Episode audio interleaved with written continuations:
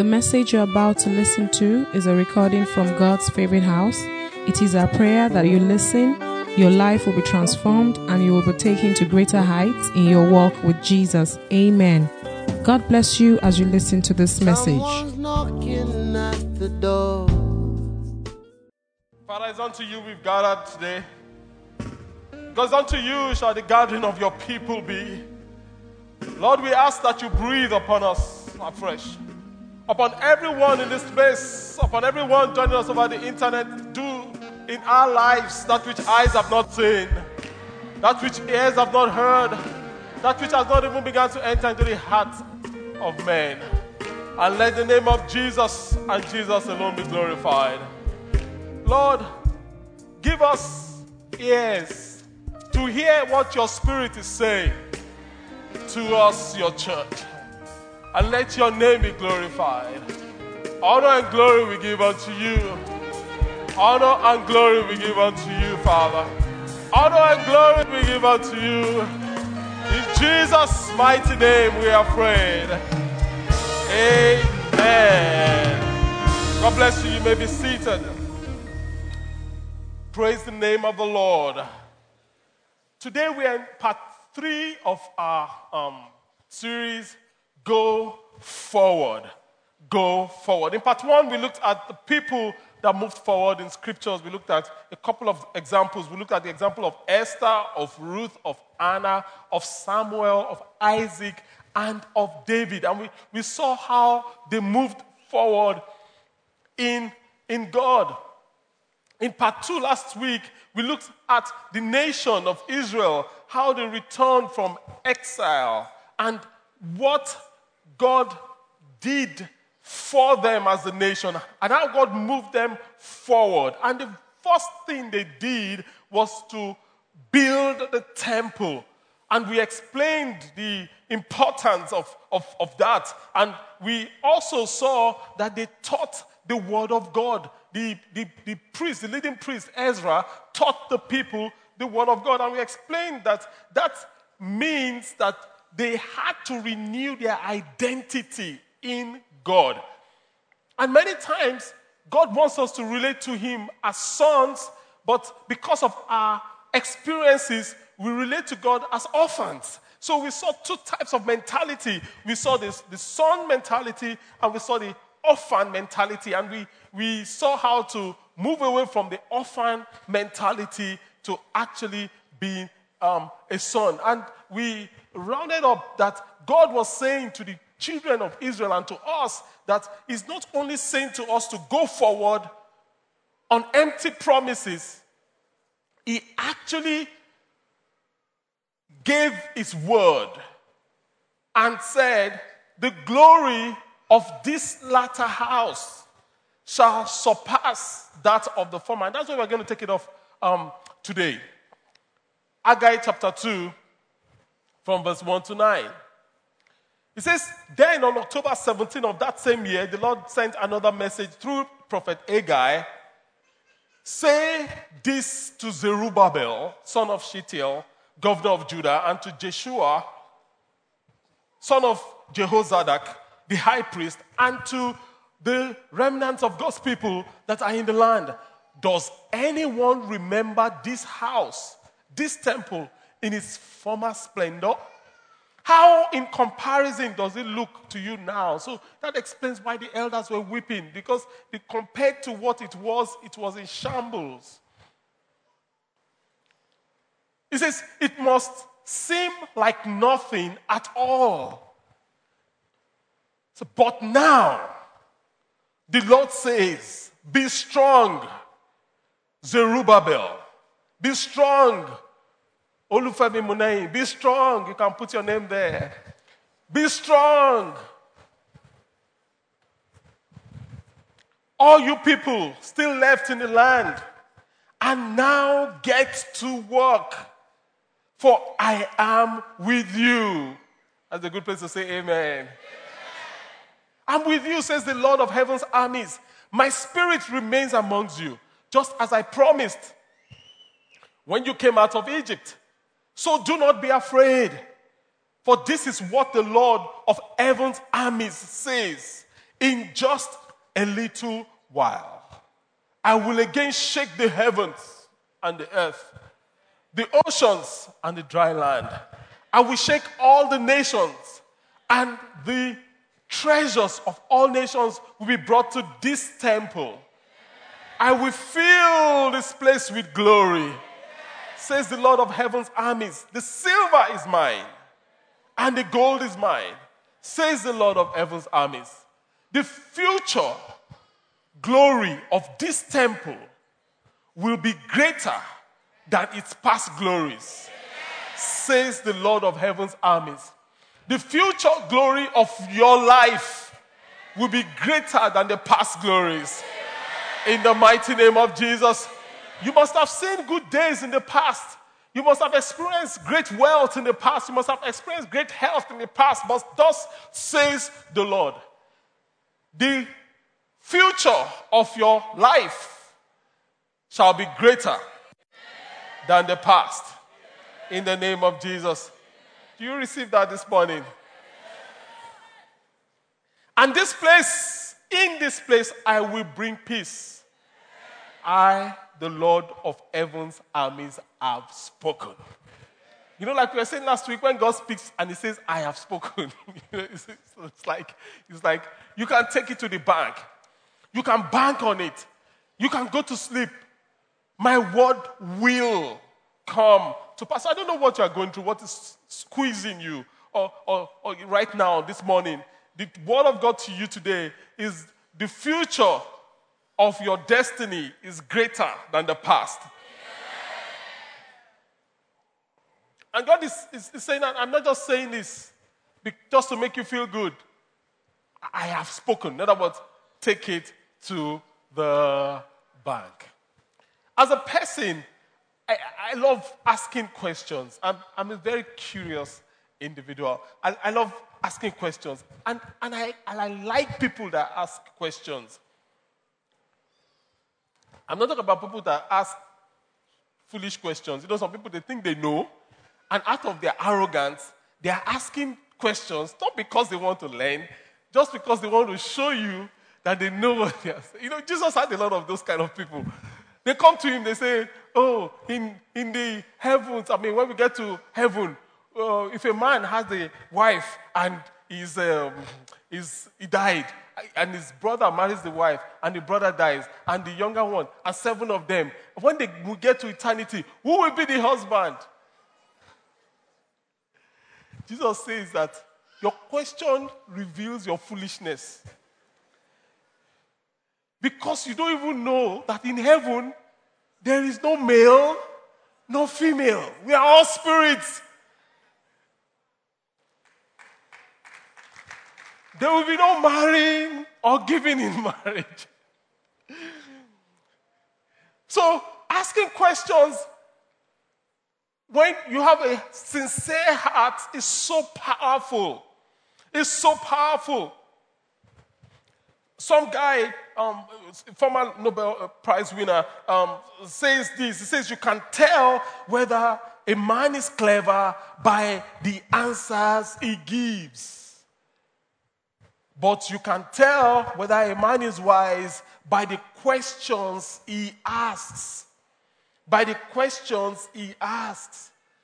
And today we are going to be looking at five questions in, while we move forward, five questions we have to wrestle with. We have to wrestle with five questions. And I use the word wrestle. You know, if, you've been with us for a while, you know, you must have heard me use that word wrestle with the questions and wrestle with the questions. Why? Because we need to give enough time. You know, the problem is that we don't spend enough time on, on questions. And that's why we don't get answers. We need to wrestle with questions. We need to stay before God and wrestle with questions, and God will give us answers. God asks questions. Jesus asks questions. Jesus answers questions. Jesus, when Jesus asks questions, when God asks questions, God is not asking questions so that he can gain information. You know, when we ask questions, we ask questions so that we can gain information. When God asks questions, God doesn't ask questions so he can gain information. So God doesn't ask questions to get an answer. God asks questions to show the answer. God doesn't ask questions. So when God said to Adam and Eve, Where are you, Adam? God was not asking where Adam was because he couldn't find Adam. God wanted to show Adam he was naked. When God asked Jacob, What is your name? God wasn't in doubt. Before Jacob was formed in his mother's womb, God knew him. So he wasn't asking Jacob so that he can know his name. He was asking Jacob so he can show him who he was a supplanter. So when God asks you a question, or when He asks us a question, or when He says, when He says to me, um, Femi, what is today? I'm scared, you know, because I know He's not asking what is today because He doesn't have a calendar.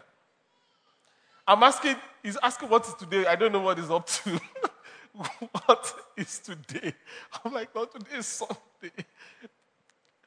God asks questions to reveal to reveal.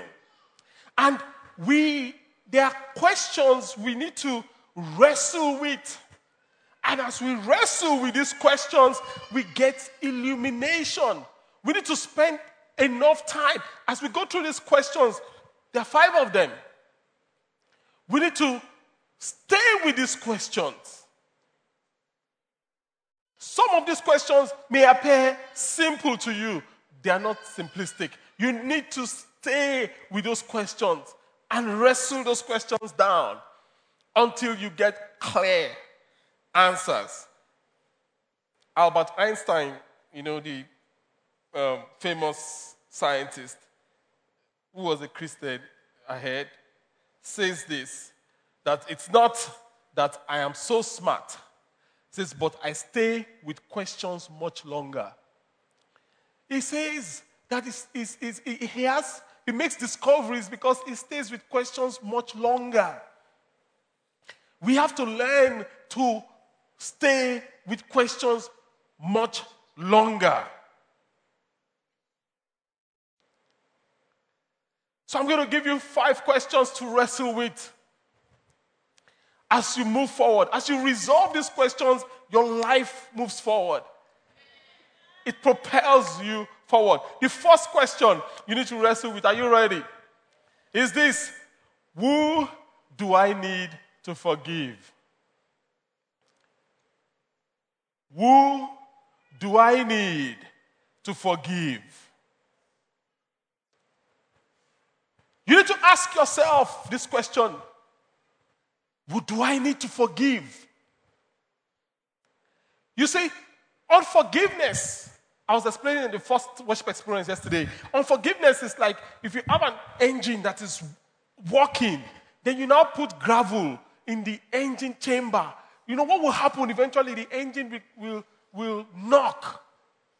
Why? Because unforgiveness cranks up the engine and inhibits the motions. That is how unforgiveness is to our destinies. So you need to ask, who do I need to forgive? There are people that are living with each other. In fact, one of the deepest pains can be caused by the closest people to us.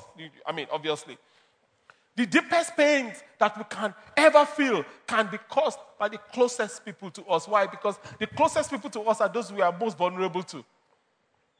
You know, David was saying, it is you, not Jeremiah. Jeremiah was saying, It is you, my friend. We went to the house of the Lord together. He says, They said to me, Which wounds are there in your hands? He says, There are wounds that are caused by my friends. The deepest wound to wrestle with or to grapple with are the wounds that are caused by the closest people to us. So we have people that are married for 25 years, but they are arch enemies because they're still living together, but because in 1925, you said this about my father. then on the 2nd of April 1932 at 2 p.m., you said this about my mother. you know, and people hold on to offenses. What you don't realize is that the way the spiritual works, unforgiveness is a showstopper. Unforgiveness is a showstopper. You need to forgive for your own sake. In fact, many times when you hear people narrate why they don't forgive, you get the sense that we feel that when we forgive, we are actually doing the person that we are forgiving a favor. So I hear things like, Pastor, you, you, you don't understand. This person did this and this, that, and this, this. How do you expect me to forgive him or forgive her? Now, and, and you, because we think that when we forgive someone, we are what? Doing the person a favor. You need to forgive for your own sake. Forgive for your own sake. Years ago, I mean, my, my friends were, were praying for a lady. I've shared this um, story before, and I joined them. The lady had uh, all these bumps, shingles all around from her head to her toe. I mean, they were just lumps all over. And for a lady, that can be a major, major, major issue.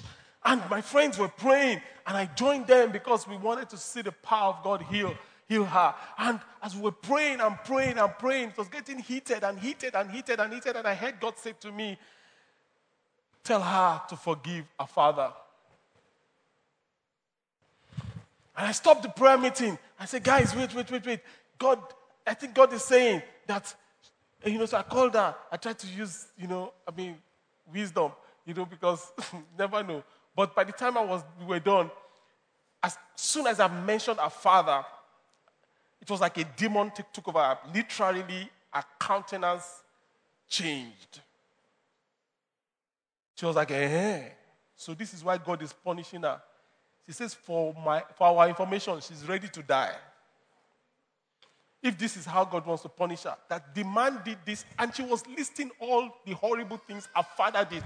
Now, question Did the man do all that? Yes. Was he right? No. But it is the person that is carrying the unforgiveness that is carrying the demonic attacks.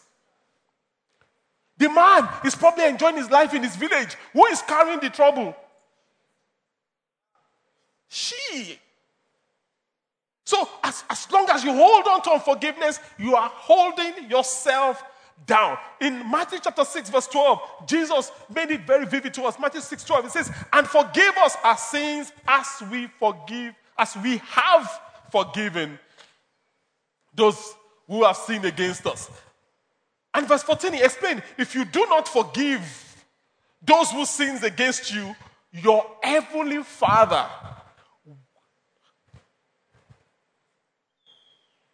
will not forgive you. And if you forgive those that have sinned against you, your heavenly Father will forgive you. So, I mean, this is even tied to answered prayers. So when I forgive the people that have hurt, hurt me the deepest, what, what, what happens to me? I become healed, and my father can hear me. When my father can hear me clearly, Whose advantage is, is, is it? It's mine. When I don't forgive, I'm robbing myself. In fact, a wise person once said that forgiveness is setting a prisoner free only to discover that the prisoner was yourself. When you forgive, you are setting a prisoner free, but only to discover that the prisoner is yourself. When you say, Oh, Pastor, I can never forgive this person. What you are saying is that you are saying, I can never be free. That's what you are saying. But you are going to be free in the name of Jesus. So, the first question you need to wrestle with is what? Who do I need to forgive?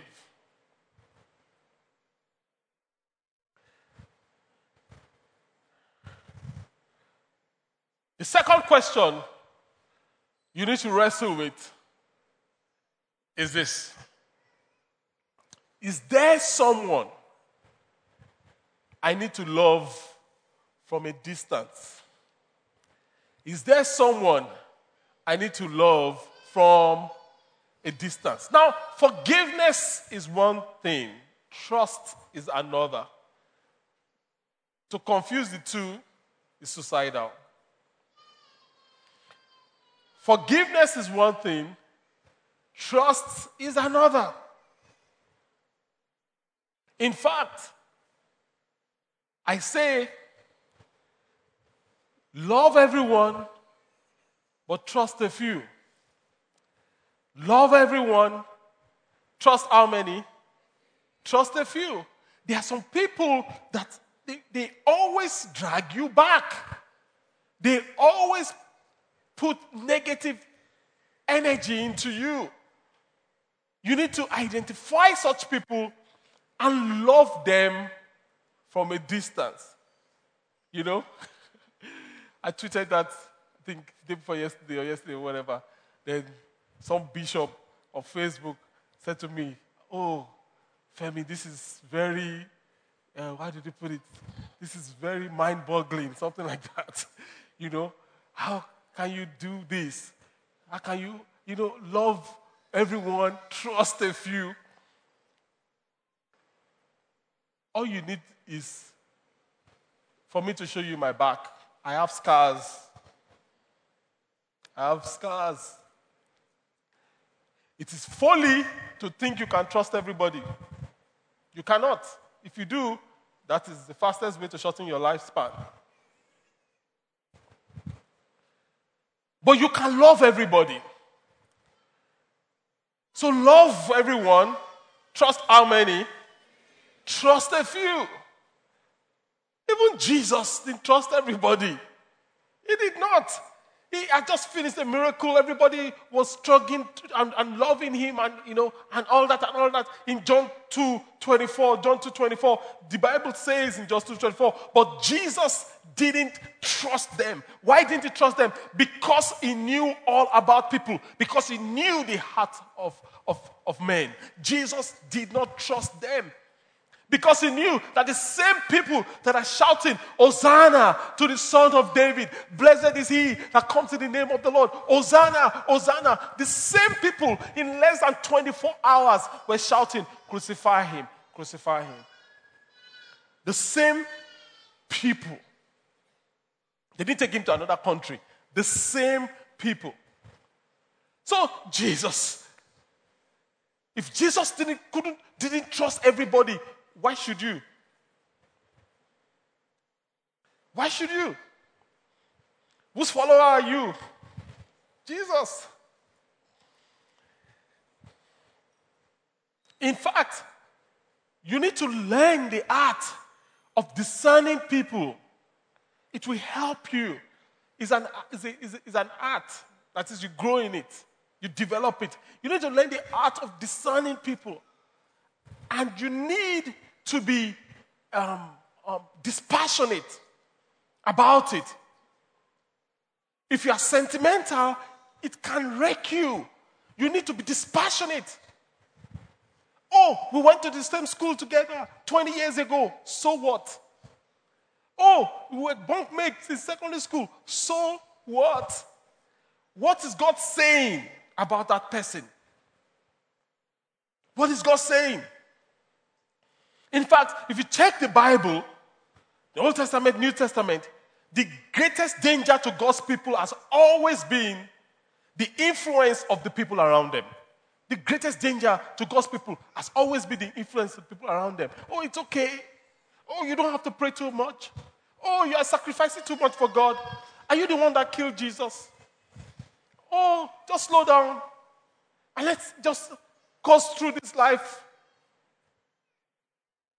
when the leaven of the Pharisees get into you, Father Jesus says, be careful of the leaven of the Pharisees.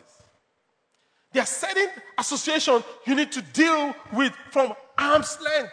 Otherwise, it will wreck your destiny. I'm telling you, I mean, your destiny will not be wrecked in Jesus' name.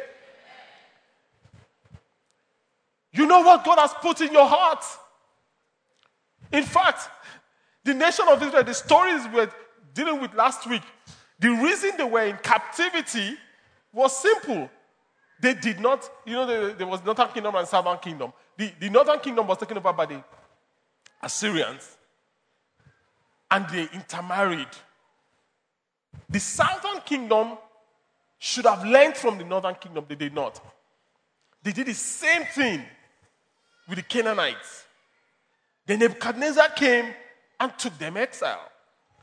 And by the time God brought them back, in fact, that's where there's this, I mean, um, hatred, quote unquote, between the, the pure Jews, those that came back from exile, and the ones they met in, in, in Israel, the, the Samaritans, those that are mixed breed.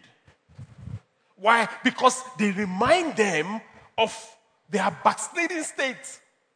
Every time you allow the, the world to contaminate your consecration to God, you are asking for trouble. Praise the name of the Lord.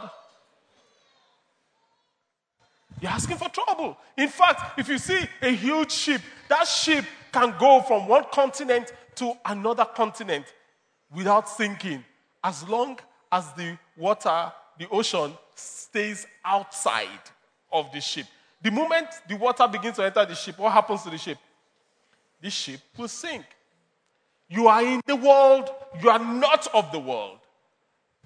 The, the, the reason a lot of people are struggling with their walk with God is simple. You cannot be swallowing the salty water and still expect to be afloat. It doesn't mix. So the, the second question is, is what? Is there someone I need to love from a distance? So, question number one Who do I need to forgive? Question number two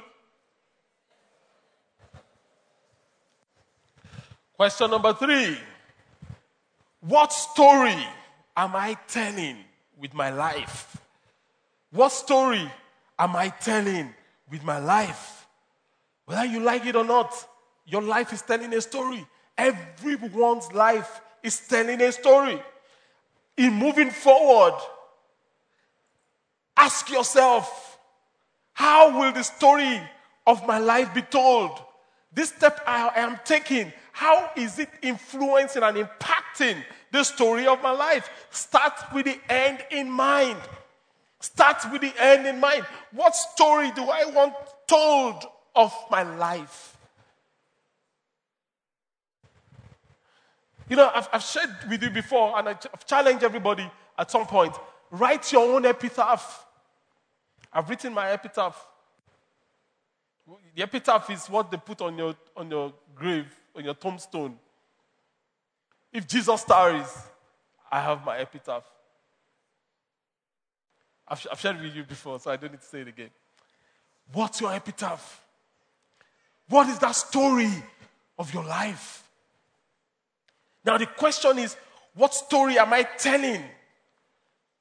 As I move forward, you need to decide beforehand to live a story worth telling. To live a story that maybe a next generation will say, oh, there was a man that lived on earth whose name was, put your name. There was a woman that walked this path whose name was. One thing I love about the Bible is that the Bible is brutally truthful about the stories of people's lives. Brutally truthful. No matter how much God loved those people, God tells this, he still told the story of their life as it was. Abraham, God's friend, slept with house girl, written in the Bible. I'm like, ah, God, this guy is your party now. Can't you just remove this thing from the Bible?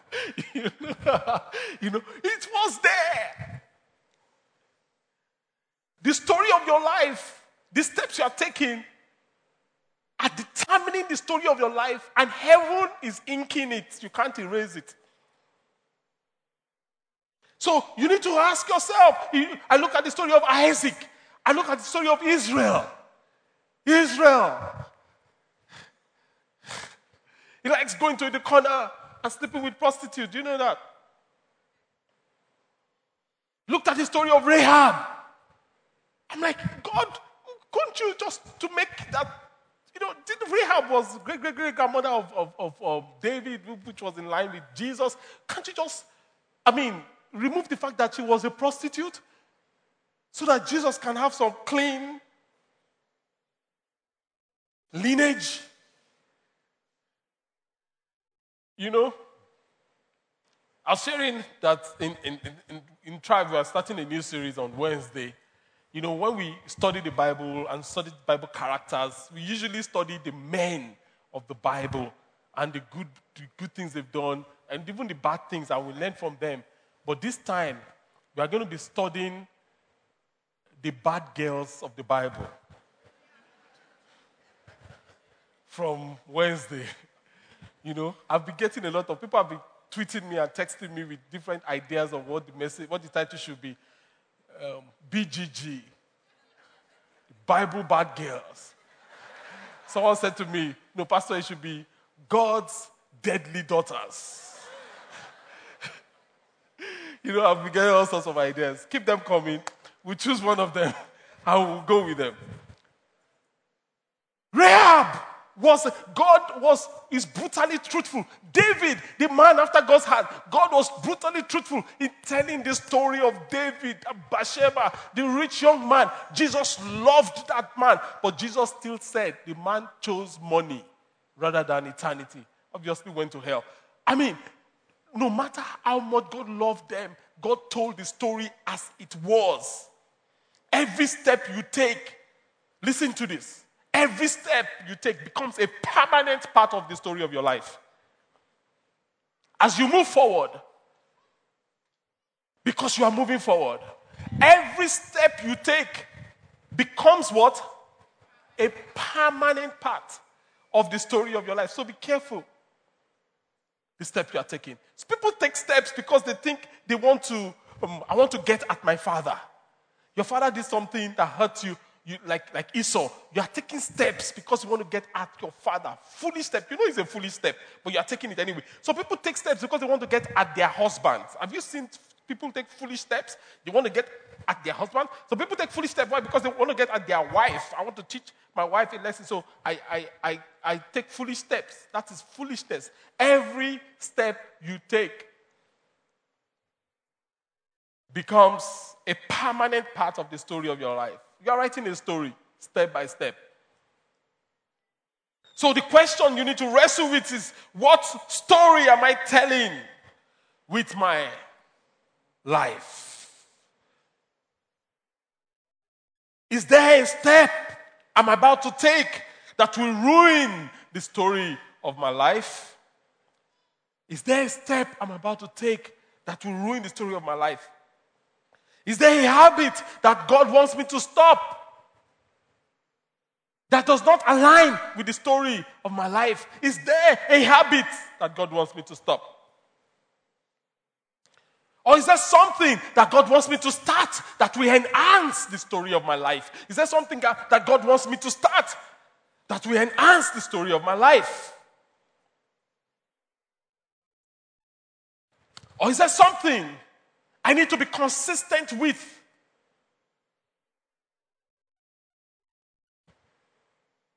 That will solidify the story of my life. Those are questions you need to wrestle with under this big question what story am I telling? With my life. What story am I telling? With my life.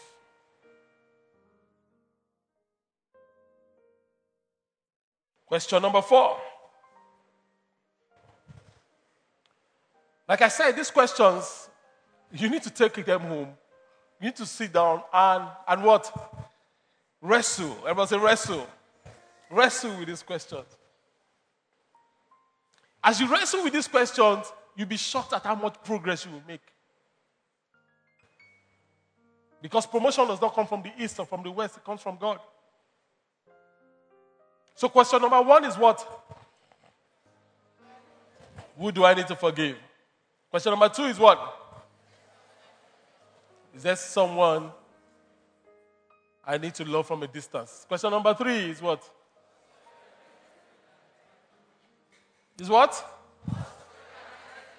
What story am I telling in my life? Question number four is this Am I taking action? Am I taking action.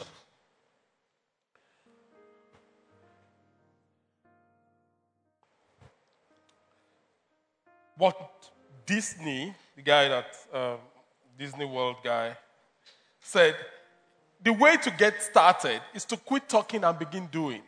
I mean, that sounds very simple, but you know, unfortunately, a lot of people just talk. You've been talking about business ideas forever. When are you going to start? You've been talking, talking, talking. When are you going to? When are you going to start? So the question you need to ask yourself I, to go forward is: Am I taking action? Am I taking action? You've been talking about that course, developing yourself forever. When are you going to do it? You've been talking about taking your wife out for, for dinner.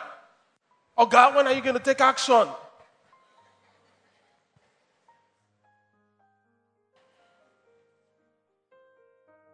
Ha! Pastor, I started something to do. Oh. I see your wife. Say, Can you hear? That is the Holy Ghost talking. That's not flesh and blood. when are you going to take action? When are you going to take action? Every time is tomorrow, is tomorrow. No, no, no, no. Now. Take action now. Amen. so, am I taking action? Is there a step of faith that God wants me to take?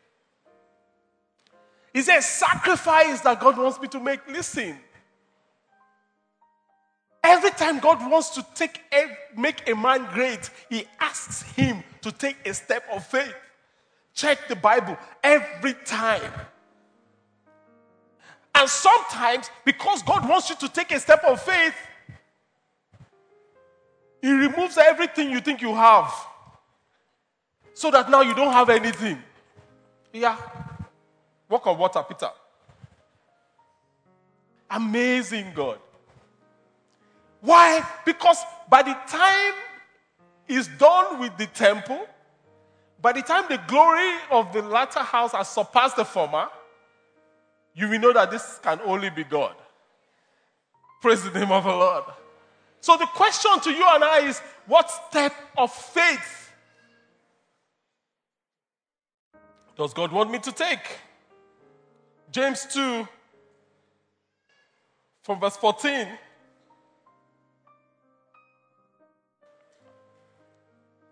It says, What good is it, dear brothers and sisters, if you say you have faith, but you don't show it by your actions? Can that kind of faith save anyone? Suppose you see a brother or a sister who has no food or clothing, and you say, Goodbye, have a good day, stay warm and eat well. I prophesy to your stomach to be filled in Jesus' name. Is this, but then you don't give that person food or clothing.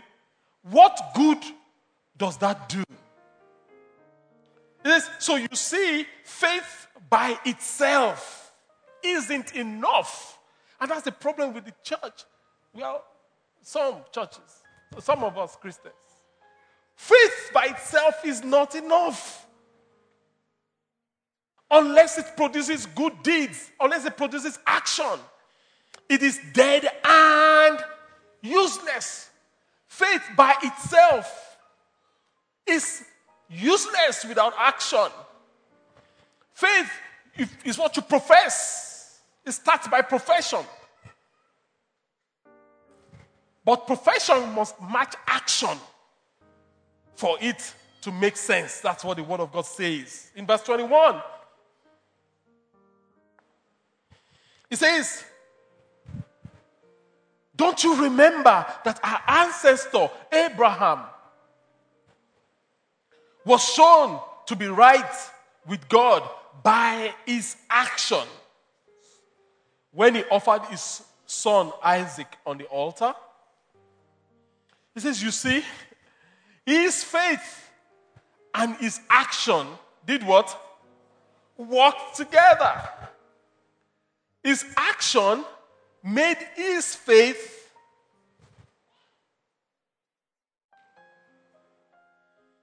complete. So you see, we are shown to be right with God by what we do, not by faith alone.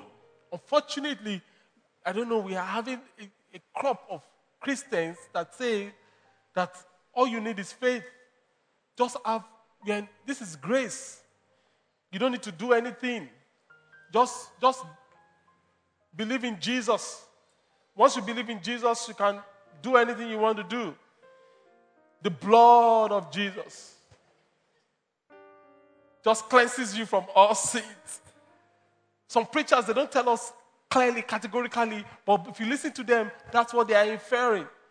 They say to us, There's nothing you can do that will make God love you less.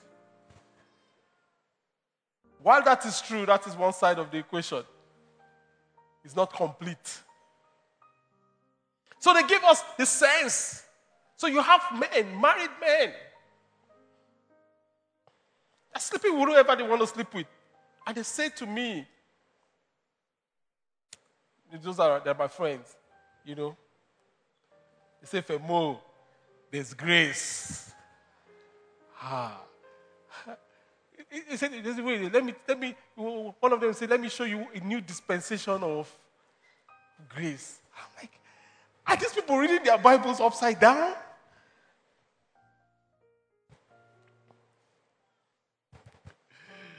You know, I was, I was, I was playing tennis, I mean, during the week, and in the estate I live, and the guys there, very interesting guys, we were talking, and oh, do I have time for this story? Anyway, let me say it anyway. At the end of the, day, the game, um, the the, um, the guy that I played with, which was the number two guy in the, in the, in the club, ranking guy in the club. And so at the end of the game, we sat down, we were talking, and, and he said to me that, ah, Pastor, you are playing like all those reverend fathers that never touch woman. Every ball, you just they run, they carry him, just run, they run, they carry him. So I said to him, Well, I'm a man of one wife.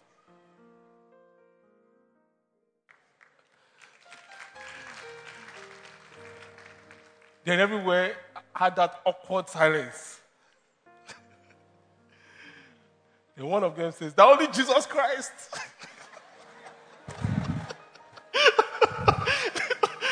the only Jesus Christ we can trust.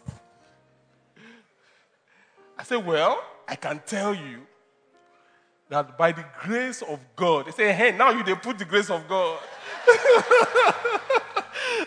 I can tell you that by the grace of God, 14 years, I've only been with one wife. 13 years, actually.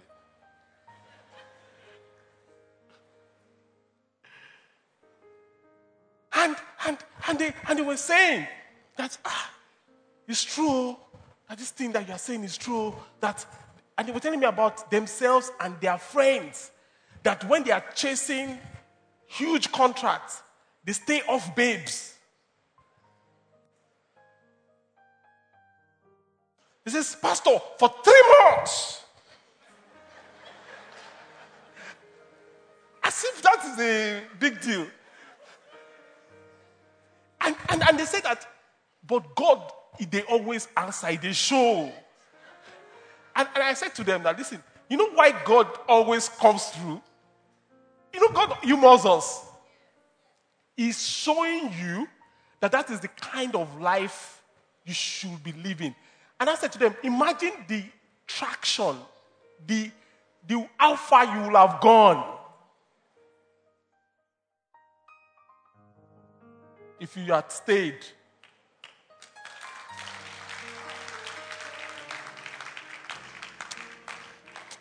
The pastor, that's not true, not true.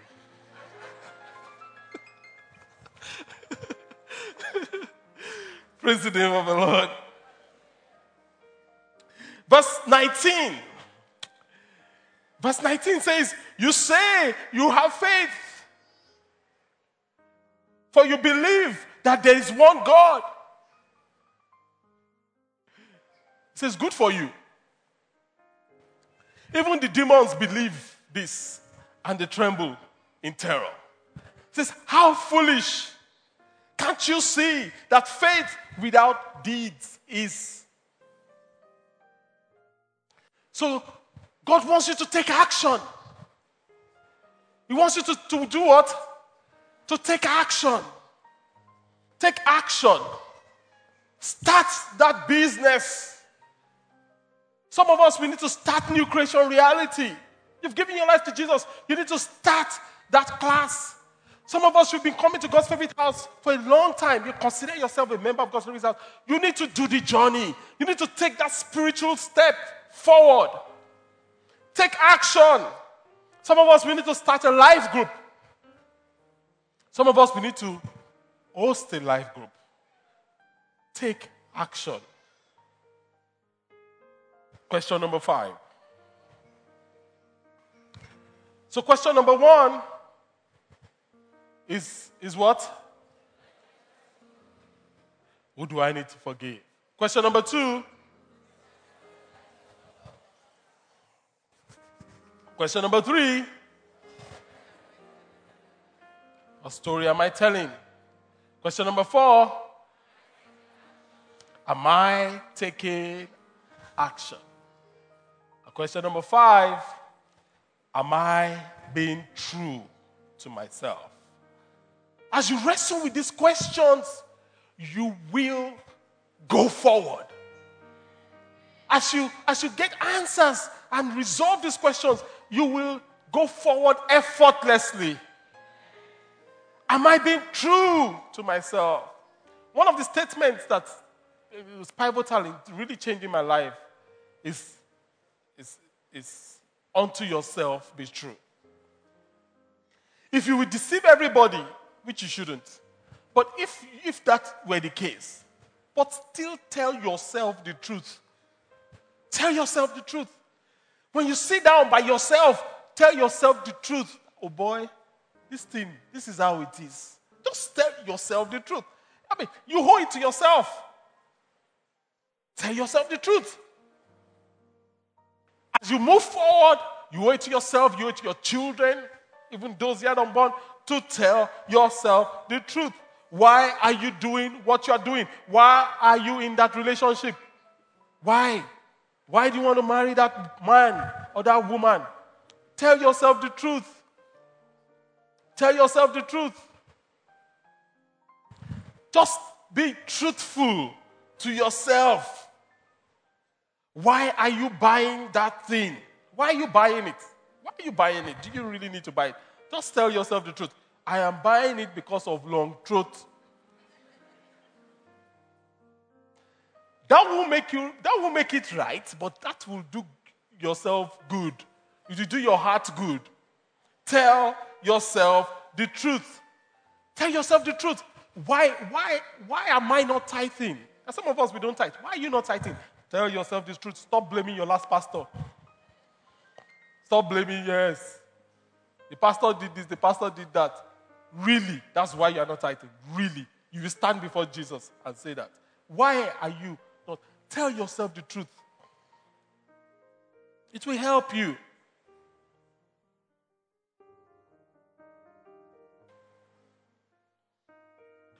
Why? Why am I not saved?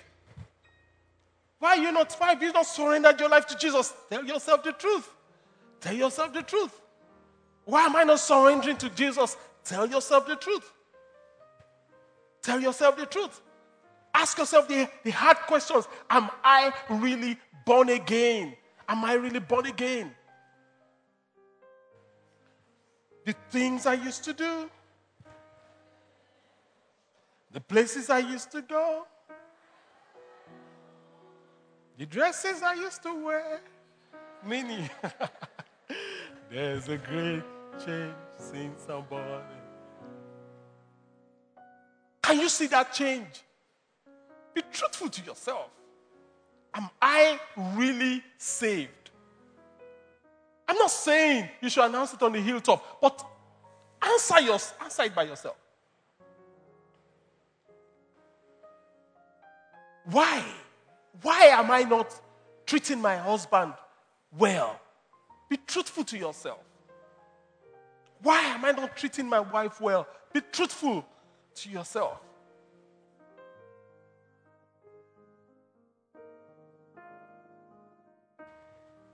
We need to wrestle with these questions. We need to wrestle with these questions. Who do I need to forgive? Is there someone I need to love from a distance? What story am I telling with my life? Am I taking action Am I true to myself? Let's bow our hearts as we bow our heads. I want us to think about these questions.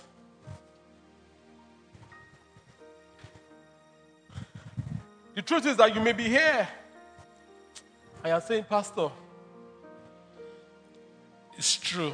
I can't really say I'm born again. But what can I do about that? Oh, you're saying, Pastor, it's true. I used to be saved, but right now, if I'm being truthful to myself, I can't say I'm with God. But what can I do about that, Pastor? I want to pray with you. In the privacy of your seat, you don't need to come forward. You're saying, Pastor, that is me. Pray with me. I want to pray with you wherever you're seated. And God will stretch forth his hands and breathe upon you. That is me. Put up your hand now over your head. God bless you. But put up your hand, put up your hand well, well, over your head. Over your head. God bless you. God bless you. God bless you, sir. God bless you. I can see that hand. Keep the hands up. God bless you. God bless you. Keep the hands up. God bless you, sir. God bless you, my sister. God bless you, father. God bless you. Keep the hands up. We will slip a card in your hand. Once you have the card, you can put down the, the, the hands and, and cry to God. I want to pray with you. Pastor, that is me. Keep the hands up. God bless you. God bless you, sir. God bless you, my brother. God bless you. Right there, my brother. God bless you, my brother. Right in front. God bless you over there. That is me. Unto yourself be true. Unto yourself be true. That is me, Pastor. Pray with me. Pray with me. The rest of us, maybe you need to you need to begin to wrestle with who you need to forgive. You need to wrestle with it. You need to wrestle with who you need to love from a distance. Talk to God. Pastor, that is me. Pray with me. Pray with me. I need to get it straight with God.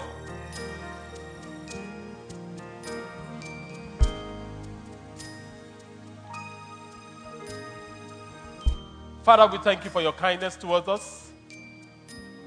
Thank you for everyone that you have drawn to yourself today. We, we, we pray for everyone that is being truthful to their core, to themselves, are surrendering to you, we ask that you show them mercy, that you help them move forward.